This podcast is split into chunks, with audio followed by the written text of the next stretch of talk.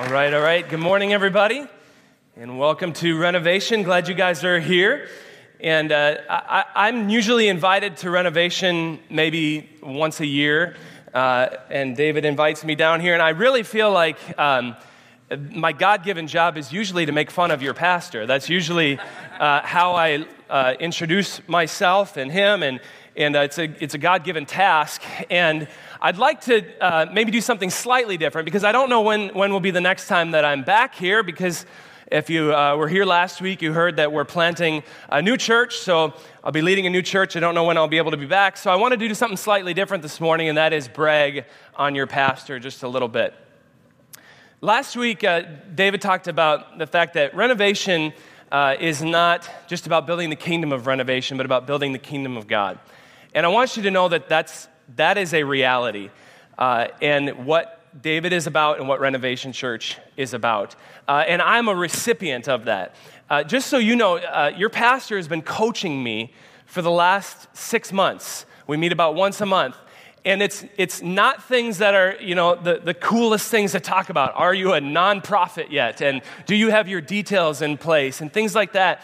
But he's spending time with me. He's coaching me, along with our other pastor from Connections Church. And I just want you to know, this isn't normal. This isn't what pastors do. This isn't what churches do in terms of sending people, sending resources, sending coaching. The reason he does it, the reason I think Renovation, you guys do it, is because you understand the big picture. And the big picture is that people need to know Jesus in all the cities around us. And so I just want to thank David, and he's not going to tell you that publicly necessarily, the time that he's spending to make this new church happen. I would appreciate it if you would thank him for that, because it's a rare thing and a unique thing that David and Renovation is willing to do. So that's it. I'm not going to make fun of him today. I'm going to transition and kind of piggyback off of what he talked about last week. If you were here last week, he talked about Scripture, and he talked about, he said the Bible is our main source of endurance, encouragement, and hope. And I don't know about you, but I walked away from that going, that was really good. That was super helpful. And my wife and I, we were home, and we were talking about it going, things need to change. That was really intense and really helpful, the message last week. But if you're anything like me, you may get frustrated at your lack of ability to know what you're supposed to do. Like if you came out of last week, you're like, good, I'm going to spend 20 minutes in God's Word every day this week. And then you got to Tuesday, right? And you're like, shoot. And then you got to Wednesday and Thursday, and you're like, okay, well, start over. After this Sunday, it's going to be different, right? Am I the only one that lacks, discipline in this place?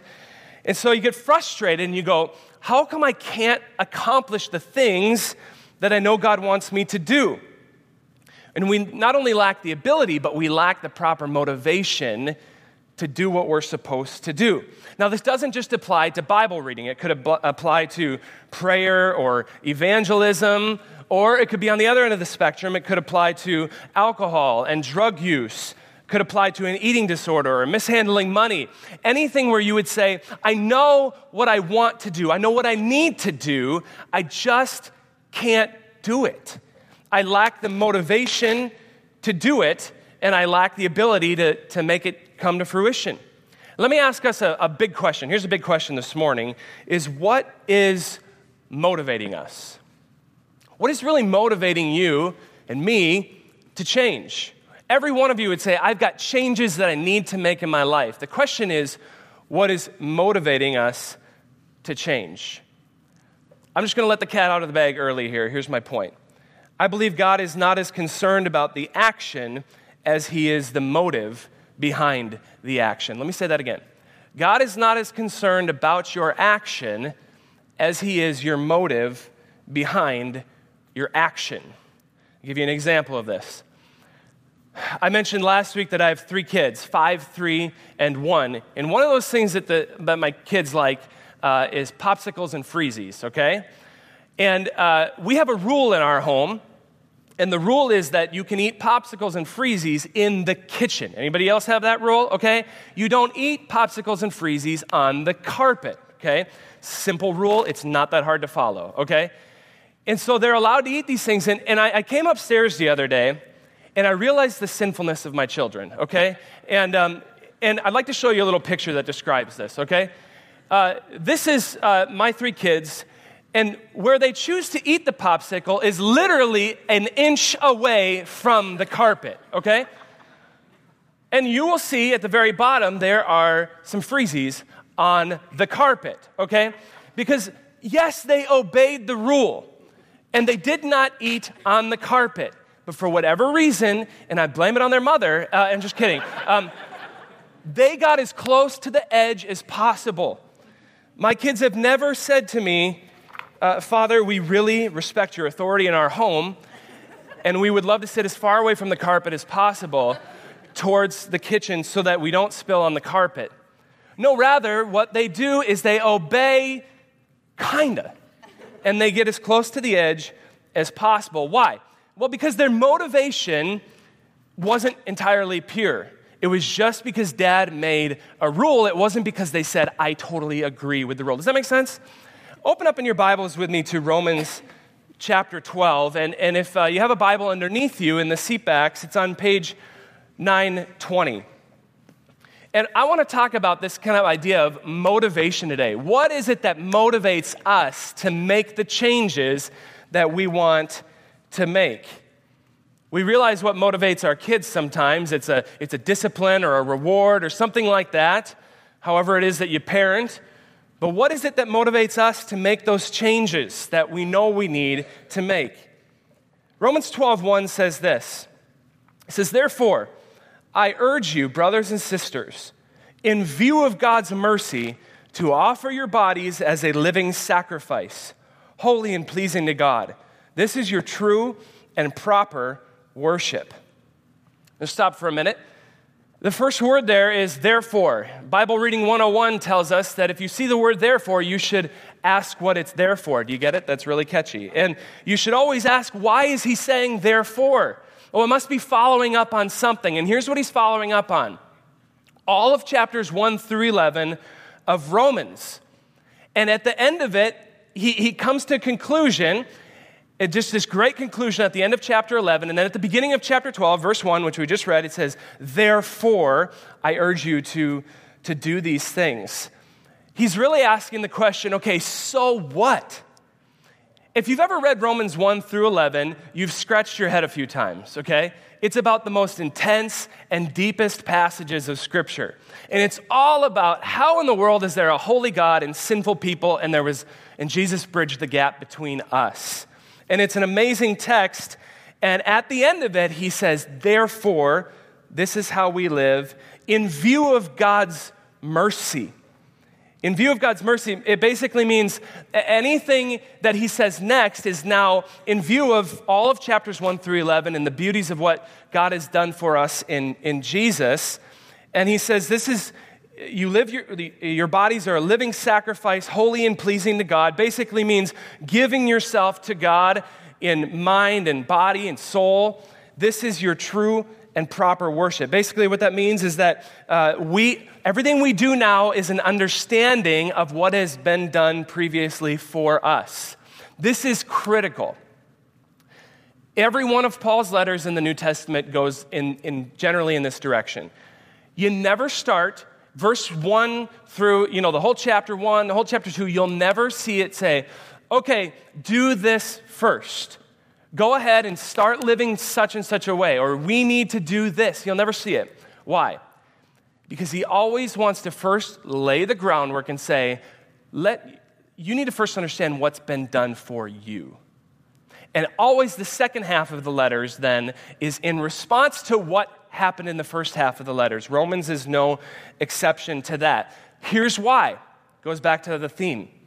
God is not as concerned about the action as he is the motive behind the action, right? So the end of the letters are always, do this now. Live your life in such a way that pleases God. Read your Bibles. Share your faith. Why? Because look at what's been done for you in the first half of all the books. Jesus talks this way too. Matthew chapter 6, verse 1 on the screen. Be careful not to practice your righteousness in front of others to be seen by them. If you do, you will have no reward from your Father in heaven. He doesn't say don't practice righteousness, don't do the right thing. He says don't do it for others to see. your motivation matters. Now, before I get into, you might say, okay, well, tell me the correct motivation then. I'll get to the correct motivation, but let me first look at a few lesser motivations that you and I are all guilty of. I'm just going to list four here. These are reasons why we do something or don't do something, and it motivates us for a lesser reason. Number one, for the approval of others.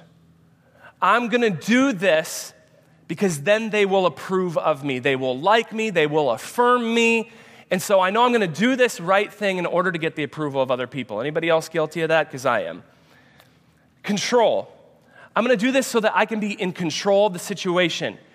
I'm going to pray in such a way, live in such a way so that God owes me something and therefore I'm in control of him. Or we control other people. I'm manipulative and I'm controlling behind the scenes, but I look like I have things together. Number three, pleasure.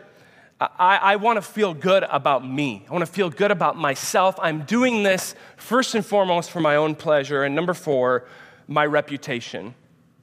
I'm really more than anything concerned about my reputation. That's why I'm doing fill in the blank. The thing is, motivation really matters. And did you know that the gospel, meaning our acceptance by God because of Jesus, has already given us all of these things? And yet we look for it in all these other things. Let me give you an example. We've already been approved of by God because Jesus came to die for us. We have to understand that God is in complete control, and until we do understand that, we'll continue to manipulate situations. We can find lasting pleasure in him. We won't find lasting pleasure anywhere else. And fourth, our reputation with God is what matters far more than our reputation with anyone else. You see, the motivation for why you want to change is just as important or more important than the change itself. Now look at Romans 12:2, the verse that comes right after that. It says, "Do not conform to the pattern of this world, but be transformed," and I'm not promoting any particular church under any particular name called Transform, "by the renewing of your mind. And then you'll be able to test and approve what God's will is, his good, pleasing, and perfect will." See, when Paul wrote this letter, he knew that some of the pushback against this would be, okay, if you're going to just talk for 11 chapters about all that God has done for these people, then they're not going to live lives that are honoring to God. They're just going to live the way that they choose to live. To which Paul responds, here's what's going to happen. When they understand rightly what's been done for them, they will then be transformed in the renewing of their minds. And when your mind changes, your behavior changes. Say it differently. A new orientation in thinking leads to a new orientation in behavior.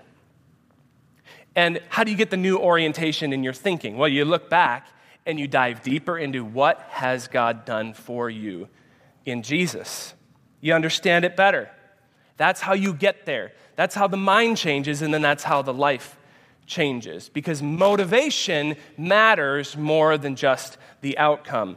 And I'm convinced that God has given women a special ability to read through motives and differently than men. And I wish that God hadn't given women this ability because it's gone really badly for me and my family. And I come from a long line of romantic men. And it started with my dad. I love this story because on their first anniversary, I understand that he got my mom the most expensive gift that he'd ever gotten her in all of their married years, about $10,000 gift in the garage. It was a boat, okay? And here's the kicker. She doesn't fish, okay? All right? And that was their first anniversary present, and then my mom knew from there it was a match made in heaven, that this thing was going to be an amazing journey with a generous man whose motivation might be slightly misguided. But the apple didn't fall far from the tree in many situations. And I asked my wife, I said, well, am I guilty of this too? She said, yeah, you're really guilty of this. And so, for example, when her and I were dating in high school, I had a membership at the golf course down here, the Lynx golf course in Blaine. And I was under 18, so it was really cheap for me to have a membership there. But it was expensive to bring a guest to go golfing. But I was going on a date with my girl. We were about 17 at the time. I said, will you come golfing with me? Let's go on a date. She'd never been golfing before. She was very excited about it. So I said, let's go together. And I couldn't afford for her to actually golf, okay? I wanted her to come along, I really did. But I wanted her to just sit and watch me golf. And so that's what I did. And I said, it's fine, you'll love it. You'll be in the golf cart, you can sip water, and we'll have a great time. And she still remembers that moment when I was cheap and my motivations were just because I wanted to go golfing and I wanted to hang out with her, but I was too cheap in order to pay for her to actually go golfing with me. So the problem is that you know as well as I know that motivation matters. It matters in your relationships. It matters in how you parent. You know when your kid's motivation is off. The thing is, it doesn't change when it comes to our relationship with God. Motivation matters. What is driving you to do what you are supposed to do? And here's where I would just kind of lay it down. Here's where I think the answer is. Gospel-driven motivation. Gospel-driven motivation is how God envisions in Scripture that we respond to what He's done. Let me give you an example of this. You're wronged by somebody at work or a friend, and they've hurt you. Where do you muster up the love to forgive somebody that's really hurt you? Where do you come up with this kind of thing? Because our tendency is, well, I'll forgive if they then respond the right way, or I'll forgive if I know that things are going to work out rightly, right? How do you muster up the love to actually forgive somebody that's really wronged you? Here's an example. 1 John 4:19. We love because He first loved us. Once you get this concept, Scripture opens up clearly to us. The motivation for doing just about anything is understanding first and foremost what has been done for us. When you realize what you've been forgiven for, and some of you have a long list, me too, it allows you to forgive other people that have really hurt you because we love because He's first loved us. Here's another example. 2 Corinthians 5:14 and 15, the Apostle Paul wrote this as well.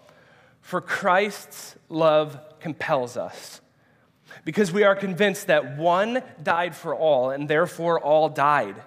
And He died for all that those who should live no longer live for themselves, but for Him who died for them and was raised again. Let me break this down a little bit. Christ's love compels us. There's the motivation, right? What in the world motivated Paul, the writer of this book, to travel from city to city? He got beat up. He got cast out. Everything went wrong on his travels. What motivated him to keep going? Same thing that motivates you to keep going. Christ's love compels us. For we are convinced that one died for all, and therefore all died. Therefore, Jesus died for all, and we then die to ourselves. He died for all that those who live should no longer live for themselves, but Him who died for them and was raised again. No longer live for ourselves. Every other lesser motivation that I mentioned earlier is really about self. How can I feel better? How can I get the praise of other people? How can people look at me differently? But the motivation that Paul wrote about here is that Christ's love compels us that we should no longer live for ourselves, but for Him who died for us. We must never assume, and I've been around people long enough to know that we all assume that we know all about the cross. We know all about what Jesus has done for us. The Bible says, Jesus loves me, this I know, for the Bible tells me so, right? Maybe you've heard that before, and we assume we get it. And those were the ABCs, and we needed that to get in. But one thing that God has taught me over and over the last decade, is that it's not just the ABCs, it's rather the A to the Z of Christianity, is understanding rightly what has been done for me. We are saved by believing the gospel, and then we are transformed by believing it more deeply as life goes on. And then you will realize the motives by which you live don't actually match up to what Scripture tells us. Martin Luther, who's the great reformer 500 years ago, he said, to progress is always to begin again. You don't move on from who Jesus was and what he did to more important doctrines and truths. You go deeper into that one truth that changes everything. Oftentimes in churches, there's people that we come from a religious background. And a motivation for religion says, I obey, therefore I am accepted. If I obey and if I do the right thing, and we need to check our hearts on this because more of us are guilty of this than we know.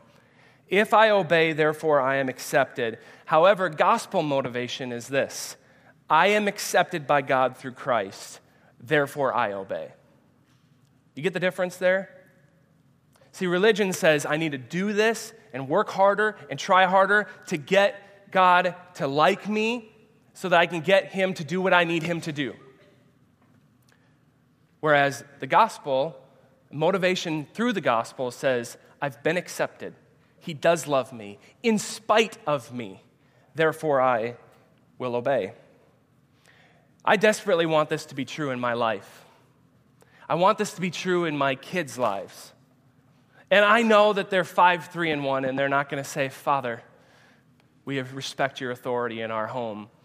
But you can tell, just like I can tell, when they're obeying because they're forced to obey, or because there's a treat on the line, or because there's consequences if they don't obey. And you and I want our kids to obey from the heart because they love us, they respect us, they want our approval, actually because they have our approval. Why do we think it's so different with God? We obey and do the things we're supposed to do because of our acceptance with him. He doesn't want rule following for the sake of rule following. And some of you are here and you're new to church, new to this faith. You say, I can't live up to Christianity because it's a lot of rule following that I clearly can't do. Well, you thought wrong. It is the rules follow a motivation, and they are not in front of that motivation. I obey, I live up to this because God has changed me from the inside out. If it's true that God is not as concerned about the action as he is the motive behind the action, then let me ask you this question. What is primarily driving you today? What drives you to want those changes in your life? Every one of us can name things that we need to change, we want to change. Could be a spiritual discipline, could be an addiction, could be a relationship. But go one level deeper and ask yourself this question: what is motivating me to change? And are my motivations pure, or are my motivations really, more than anything, self-focused? Maybe the reason why we so often fail at accomplishing the transformation that we want so badly is because our motivation is too small and too self-centered. What if we were really motivated out of gratefulness to God for what he has done for us? And our motivation is driven primarily not to earn any favor from him, but because we already have it.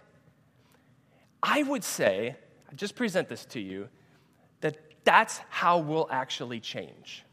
Because as I started the message, I said, coming out of last week, and you anything that's a real challenge, we don't often live up to the challenge. We fall short. We get motivated and excited because we know we're supposed to do it, and then we fall short, oftentimes because our motivation is in the wrong place to actually do it. My challenge this morning is to look one step deeper at what motivates you for that transformation and see what God does as you orient yourselves rightly because of what he's done for you. Let's pray together. God, thank you for the opportunity to be here, to look at a couple passages of Scripture and to go one step further and say, what is it that motivates me in doing this? Why do I care so much what other people think about me? Why do I care so much about that job or that person. I pray, God, that we would be motivated by the right things, and that is because you love us and you've accepted us, we then can be changed from the inside out. Help us to have right motivation in Jesus' name. Amen.